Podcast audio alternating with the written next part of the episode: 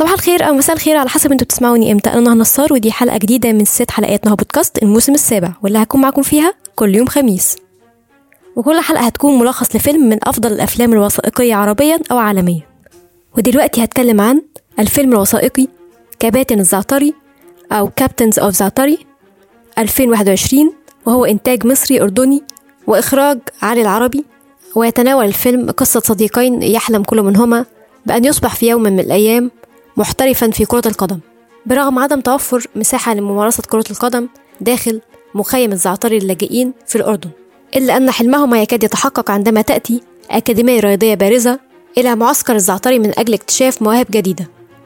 وحصل الفيلم على جائزة لجنة التحكيم الخاصة لأفضل فيلم عالمي وثائقي طويل من مهرجان هوت سبرينجز للأفلام الوثائقية وجائزة نجمة الجونة الذهبية في دورته الخامسة لأفضل فيلم عربي وثائقي طويل من مهرجان الجونة السينمائي وجائزة هلال لأفضل فيلم طويل من مهرجان أجيال السينمائي في دورته التاسعة وباختيار اللجنة المنظمة لكأس العالم 2022 وحصد المركز الثاني في مجلة فرايتي المتخصصة في عالم السينما من ضمن قائمة لأفضل 15 فيلم تم عرضهم في مهرجان ساندانس وتم ترشيحه لعدة جوائز منها جائزة أفضل فيلم وثائقي من مهرجان مينيابوليس سانت باول السينمائي الدولي 2021 وجائزة Golden Saint George عن فئة أفضل فيلم في مسابقة الأفلام الوثائقية من مهرجان موسكو السينمائي الدولي 2021 وأيضا جائزة البوابة الذهبية عن فئة أفضل فيلم في مسابقة الأفلام الوثائقية من مهرجان سان فرانسيسكو السينمائي 2021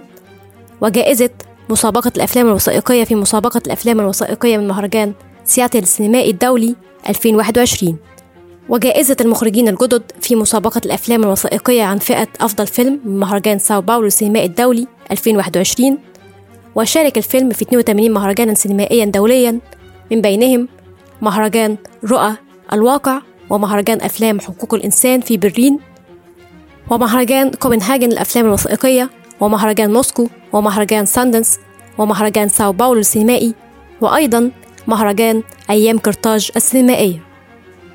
وبكده انتهت حلقة النهاردة من بودكاست. ما تنسوش تعملوا like أو subscribe لو في عندكم أي معلومة إضافية بخصوص حلقة النهاردة. أو اقتراح على الحلقة الجاية شاركوني بيها في ال comments. Bye!